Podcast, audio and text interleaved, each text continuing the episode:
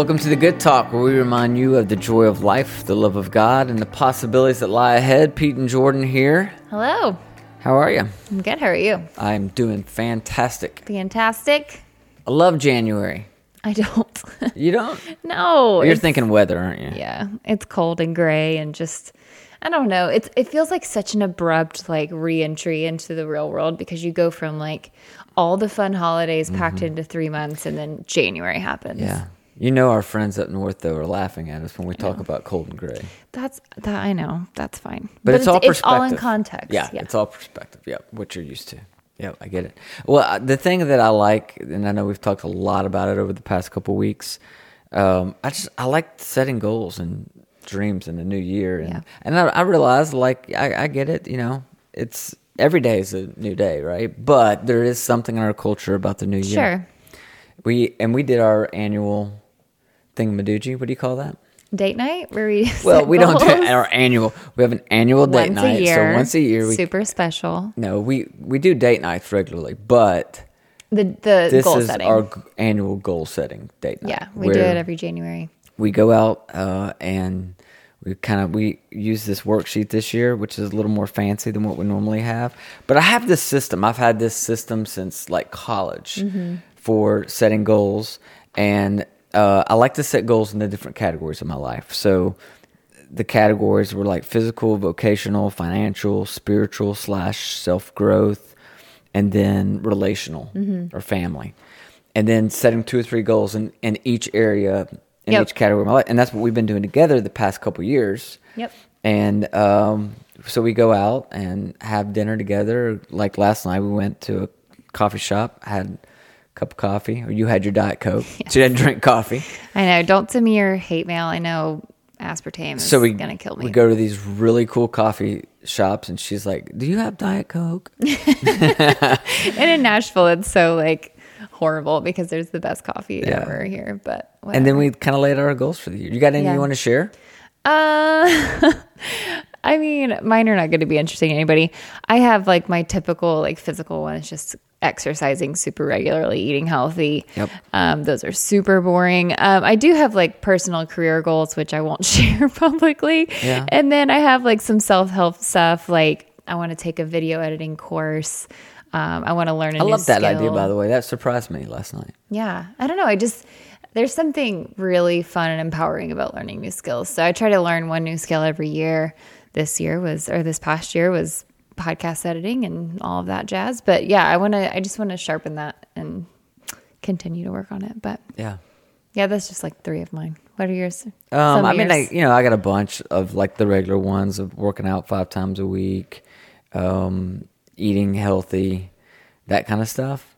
Um, but one of my most exciting ones actually this year was in the family category. Yeah. and um, I want to write a book to my three uh, boys. yeah, I love that idea. I've been wanting to do that for a while. Just uh, I've written a couple books, but I want to write a book just to them, just about a little bit about my life and some of the mistakes I've made and lessons I've learned, and hope that somehow maybe it helps them not Yeah. not make some of the same mistakes, Yeah. and also give them some insight just into my life and why I do the things I do, why I believe the things I believe, and yeah.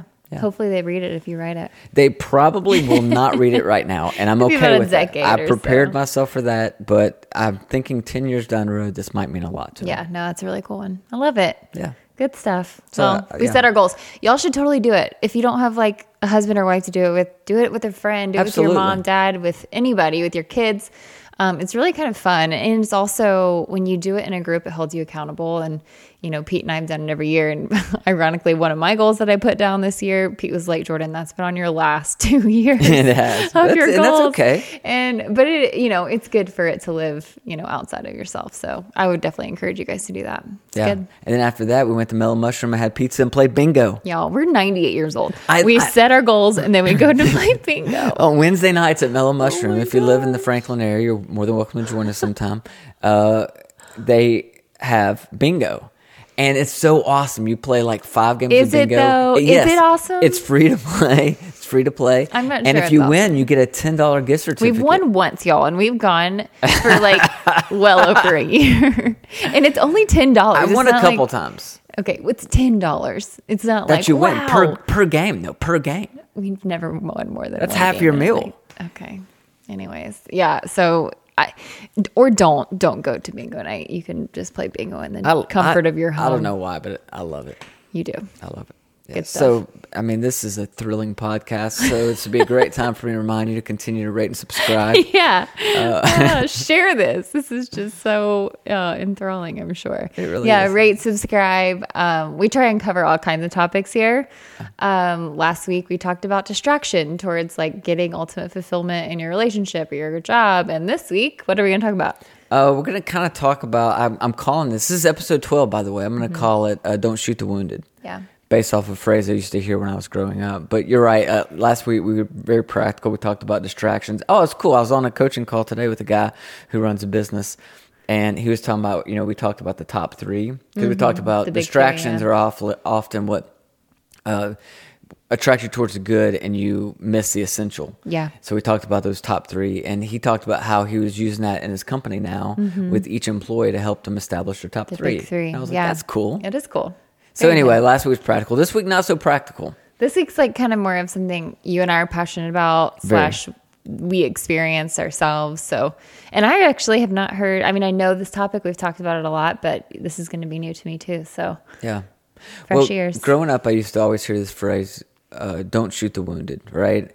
And then it was used often inside the church in a negative sense, people being negative towards the church to say the church always shoots its wounded. And what they, you know, the, the idea behind that was that uh, when someone had messed up, the church often gave up on them Mm. or kind of walked away. And I won't get into this personal story, but I experienced that personally in my family context growing up. I saw that happen to a church that we were a part of.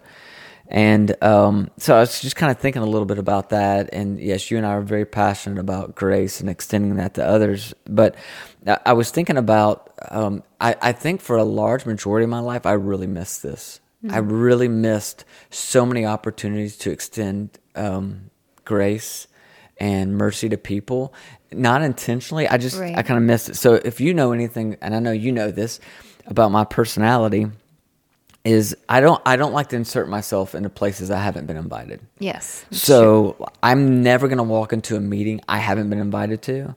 I'm not gonna show up at your house unless you have blatantly given me an invitation to come over to your house. I just Yeah. right when you and that's probably true about your personality Oh, as yeah. well. Mm-hmm. And I think it goes back. It's my personality probably combined with a fear of rejection. Like the idea of showing up somewhere where I'm not wanted mm-hmm. would destroy me. So it's always safer for me to only insert myself in the situations where I know that I'm welcome to be there. Yeah. Okay. Now translate that over because when I think about how I've done ministry for a long time, I think it's really impacted me. For for instance, I, I never wanted to insert myself into somebody else's crisis. So if I heard about somebody in the hospital, I wasn't the kind of person who just, oh, I'm going to show up at the hospital and be with them. Mm-hmm. I always thought to myself, if they or their family want me to be at the hospital, they'll call me and ask me to come to the hospital, right? I would have never just shown up. Um, I think about, and this is where it's probably most like detrimental. Um, if I had a friend in my life who had screwed up, messed up, maybe they made a really poor choice, maybe they lost their job, maybe their marriage was unraveling, maybe there's some kind of crisis. I'd usually sit back and hope that they'd reach out to me.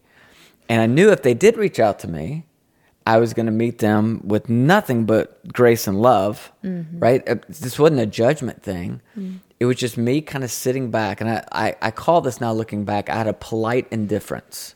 Yep. I thought I was being polite. I thought I was being kind by kind of playing neutral until they reached out to me. But the fact is, I watched a lot of people, probably the overwhelming majority of people, never reached out because they they just suffered in their shame alone. Because shame does weird things to you, right?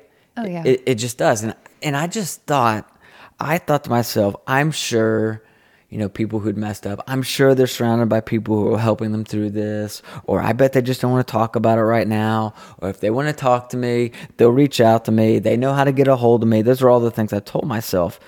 But looking back, I think it was completely false. In fact, that assumption probably robbed me of some of what could have been some of the best ministry moments that I would have ever had. Because here's the deal when you screwed up and when you failed at something miserably or you've disappointed a bunch of people, you didn't live up to somebody's expectations, like shame comes flooding into your life. And again, shame does some really weird things to you. And at the root of it, it makes you feel like you're not good enough. Mm-hmm. Right? It robs you the confidence you need to approach people and ask them for help. In fact, it's like you're already if you're experiencing a tremendous amount of shame it's like you're on emotional like life support. Yeah. And you have this fear if i were to share this story with one wrong person mm-hmm. it would literally be like pulling the plug. Yeah. It'd be like emotional suicide. So i, I think I, I might even told part of the story in the first episode. Mm-hmm. i won't bore you guys with the details but for about eight months after i'd resigned from my long-time ministry job had been through a divorce, I felt a tremendous amount of shame. And uh, for those eight months, you've heard me tell the story many times. I, I would go grocery shopping at one o'clock in the morning, like when I knew people wouldn't be there. Yeah. I, I, I just I didn't want to see people. I did. I, I was scared to see people. I didn't have the confidence to see people. I was worried about being judged. I had again just no confidence, and uh, for months and months, I walked around with my head just hanging low. I, I could not make eye contact with other people. I was uh, emotionally fragile. Would probably be the term that I would use there. Mm-hmm. And and now I think back to all those years of ministry where I was expecting the people in my life who'd experienced a public failure or even a private failure of some kind. I was expecting them to reach out to me if they needed me, but they couldn't. Even on their best days, that was too much of a risk. And what they didn't need was my polite indifference. They didn't need my silent prayers. They needed me to rush into their life and speak words of love and grace. Yeah. And can't you remember? Because obviously, you know, you and I both separately and together have been through some crazy stuff and just yeah. experienced hate, experienced um, indifference, you know? And I think you and I both can pinpoint those very few people in the se- different seasons for each of us that did come to us, mm-hmm. you know? Mm-hmm. And for me, it was mostly just my family. Um, I had a couple friends, but like the people who you thought would come running to you didn't. And it's almost like even still, I know this is wrong because, like you said, a lot of times people don't even realize that they're doing this. But in the back of my mind, some of those people still in my brain, I tell myself, they don't approve of me. They've yeah. never said that. They just haven't said anything. Yeah. So you just assume that silence is disapproval. And I, it breaks my heart to know the times that I may have unknowingly done that to somebody else. And you have, and I, I have. Yeah. Dozens and dozens and yeah. dozens of oh, times oh, exactly. because of what I call polite indifference. Yep. You didn't want to overstep a boundary or you didn't know what to say. And so you said nothing at all when they needed you the most. Yep. And I, I go back to the story of the prodigal son. Did we talk about that in the very first? Yeah, we did. Well, I can't believe we're only on the twelfth episode. I know it feels like it's a hundred. But yeah. in that story, the prodigal son, you know, Jesus says that when the father sees the son, that the father runs to the son. And most of my life reading that story, I've always thought, well, that's totally backwards. Why would the father run? The, the son should be should be the one that takes off sprinting, running when he sees the father who has given and sacrificed and loved him his whole life, right? But you think that if you had never experienced shame. Mm-hmm. But what you know if you've experienced shame is the fact is the son couldn't run to the Father. He didn't have that kind of confidence, mm-hmm. Right? He came crawling back in hopes, according to the story, that he might just be a servant in his father's household. Mm-hmm. That that's the best he thought was going to happen. Uh, a pastor friend of mine was telling me once that um, in biblical times, servants and slaves weren't allowed to make eye contact with their master. Mm-hmm. And since the posture of the son was that he wanted to come back just to be a servant, more than likely he he didn't even feel like he could make eye contact with his dad, right? And um, my, that same pastor friend said that he's always kind of pictured this, even though this isn't a detail that Jesus shared about the story. He always pictured the father taking two fingers and you know putting his fingers underneath his son's chin and just lifting his eyes up so that they made eye contact. Mm-hmm. And I love that. Like I just love cool. that image, that that moment, that grace. That it's okay. Look at me. You know, you're you're my son. Um, and when I think about what I want to commit my life to, I think that's it. Like I want to run to people who are overwhelmed with shame, and I'm going to put two fingers under their chin, and i want to lift up their head and say, "Look at me. It's okay. Yeah. Right? It's all right." Yeah, because all that does is initiate healing. It you know, does. like if you think that your silence or that your, you know, opposition towards somebody is actually going to somehow teach them a lesson, I can promise you the lesson it's teaching them is nothing productive. It's not, if you have some goal for them in your mind, like it's not going to go there with the silence, with the hatred, with the judgment, with any of that. Um, I've seen that so much in my own life. Like when I felt the unconditional love or undeserved just presence of somebody um that is really when i was like oh my gosh that's what god must Yeah. think of me Yep. you know that's how god must treat me and until then it's really hard to put God into a category of unconditional love because you've never experienced it, right? As soon as someone gives you that gift, and you know, for a lot of people, that's their family. Is that for a lot of people, it's not. Yeah. Um, but when you when you give that gift, you're you're helping them understand how God sees them, and that to me is just like what a gift, Yep. you know, to be that in somebody's life, to just like a reminder and to not sit in the back silent watching them knowing, you know, that they're not okay. And a lot of times, like you said, we do that from a good place. Yeah. But if we could just be so intentional to reach out and just, it's so, s easy to do, right? It's so easy It to do, especially now on social media. Social media can be horrible. you can use it for hateful things And and, plenty and of you do. Words, yes, freaking this week. Um, no, but if you, if you can use it for that, you can use it for good. Yeah, and I just think, man, do it, guys. Yeah, and and we're not talking about having a lack of boundaries here. There's a place for boundaries. We've talked sure. about that before. We'll talk about that more this year. You've not talked about. We want to do some some topics around the idea of boundaries because it's so important. Uh, We're not Yeah. talking about crossing unhealthy boundaries here. No, it, yeah, and I- it's it. I think it's for people that you have relationship with. Yes. like this is not someone who you've watched on Instagram from afar and you think that you should speak into their life and you don't know them. No way. Yeah. that is a boundary. We've also experienced that. It's it's the if you have do life with this person or have done life with this person or you know would consider them a friend i mean or family for that matter that's that's the person yeah we're not crossing boundaries of acquaintances or Yeah. people you think you But I speak life But I. I actually do. uh, So I do sometimes cross those boundaries because I just feel, you know, when we were talking about divine interruptions last Mm-hmm. week, like there have been times in my life now that I see somebody publicly who just goes through. Again, my assumption used to be always that I'm sure there's somebody that's reached out to them. I'm sure somebody is talking to them. Somebody's helping them do this. And these days, I don't make that assumption anymore. So, like, you know of a story that happened not too long ago. There was a politician yeah who who messed up, right? And I mean, national news. It's on CNN. It's everywhere. Uh, they messed up. It became public.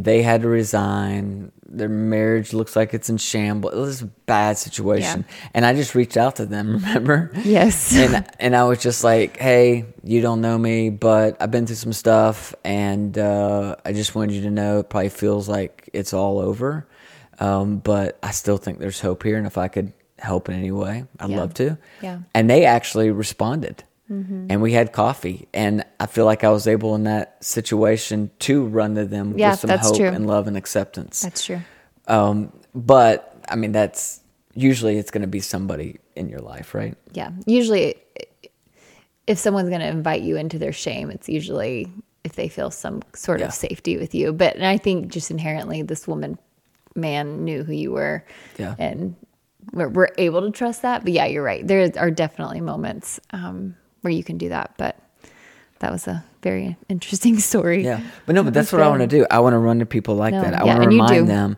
hey, your sin does not make you second class. Yeah. Uh, I want to remind them that they're not what they've done. That doesn't define them. I want to encourage them by telling them that uh, I've been there and I've walked around with my head, you know, hanging low. Uh, Brene Brown says it this way. She says, "Empathy is the antidote to shame." Yep. And she goes on to say, "The two most powerful words when we're in a struggle are, me too." Yep. Me too. We all have people in our lives right now who are desperately in need of healing. They don't need you to tell them what it is that they should have done right. They don't even, I love my friend Bob Goff says this, they don't need you to hold them accountable. They need you to hold them close. Mm-hmm. Right? In that moment, is there a time for accountability? Absolutely. In that moment, what do they need though? They need you to hold them close because the only meaningful thing that we can offer another person is love. Yep. They can't, you can't hold someone accountable if they don't first trust you. Yep. Yep. The only meaningful thing that we can offer people is love, not advice, not questions about their choices, not suggestions for their futures, just love. They don't need our polite indifference, they need our engagement. They don't need our judgment. They literally need to hear me too. Right? Me Yeah. too. I like, hey, I've been there. Me too. You screwed up. Me too. Right? You're embarrassed by some of your choices. Me too. You don't feel worthy of love and acceptance. Me too. Uh, you don't want this screw up to define the rest of your life. Hey, me too. Yep. Me too. I have been there yet by the grace of God. Yep. I've experienced people's love and belonging. Most importantly, I've experienced God's love and belonging, and you will also experience people's love and belonging and God's love and belonging. Yep. We said this in the first episode, but I love the way that you put it. It's you can either join the party or not. It's going to go Yeah. on either way. Um, and I love that, you know, that's the picture that God paints is like we're we're throwing a party, you know, if the son came home, we're throwing a party. If you want to be the person that's pointing the finger, you can do that, but you know, what is that ultimately? Yeah. going to change. Um, so I just I love that picture, and I've not been perfect at that at all in my life, but I really I think once you experience shame, as painful and horrible as it is, I really can see how it's been used for the good in both of us to be able to kind of see that. So Yeah. I, you know, and I, I think there's so many proactive ways that we can offer this to people. Literally, I just, in that very second you were saying that, I felt convicted. I was thinking about a friend of mine right now that I know is just drinking too much. And I, I could come at them, and this is how I've been thinking about coming at them is kind of sit down and saying, hey, I think you're throwing your life away, right? But the reality is there's a hurt, there's a pain, there's something they're trying to cover Right. up there Yeah. why not approach it from a hey I, the only meaningful thing i can offer you right now is love Mm-hmm. and a listening ear and let's let's instead of talking about um, behavioral modification Yeah. and what it is that maybe you need to stop doing right now let's let's go back and talk about where do you not feel loved where do Mm-hmm. you not feel accepted what's driving this how can i be here for you in the middle of that Yeah. and you know, we started this episode by talking about our goals for 2021. I'm going to go back and I'm going to change a few things because I want to I want to add in there, especially in that area of relationships this year, is just meet people with love. Mm-hmm. Like, as the only meaningful thing I can really offer them is my love and hopefully God's love through me. And I want to do that. I'm going to do that proactively. yeah, that's good. I love it. I love love. I love love. No, I think it's it's our heartbeat and man, it changes everything. I think a lot of times this is I sound like a broken record sometimes, but I feel like people have had bad experience in church or with religion or with faith because of the very foundation of not being met with love. Um, and that's how Jesus intended everything to be is to be met with love and starting with love. And um, I feel like I sound like a hippie right now from the 70s, but I really, I, that, that is, it is so, so simple, but Yeah. it's profound and it's hard to do at all times. But the concept of love in any situation wins. It does. And to chase after the people that are hiding because we've all hid before. And it's just a natural human reaction. When you've screwed up, we saw this with Adam and Eve, right? All the way back to Genesis. They hid, right? They Yeah. they ran from God. Peter, when he denied Jesus three times in the New Testament, he goes back to fishing. He goes back to his old habits. He goes back to his old identity. Like we all tend to immediately feel like we're not worthy.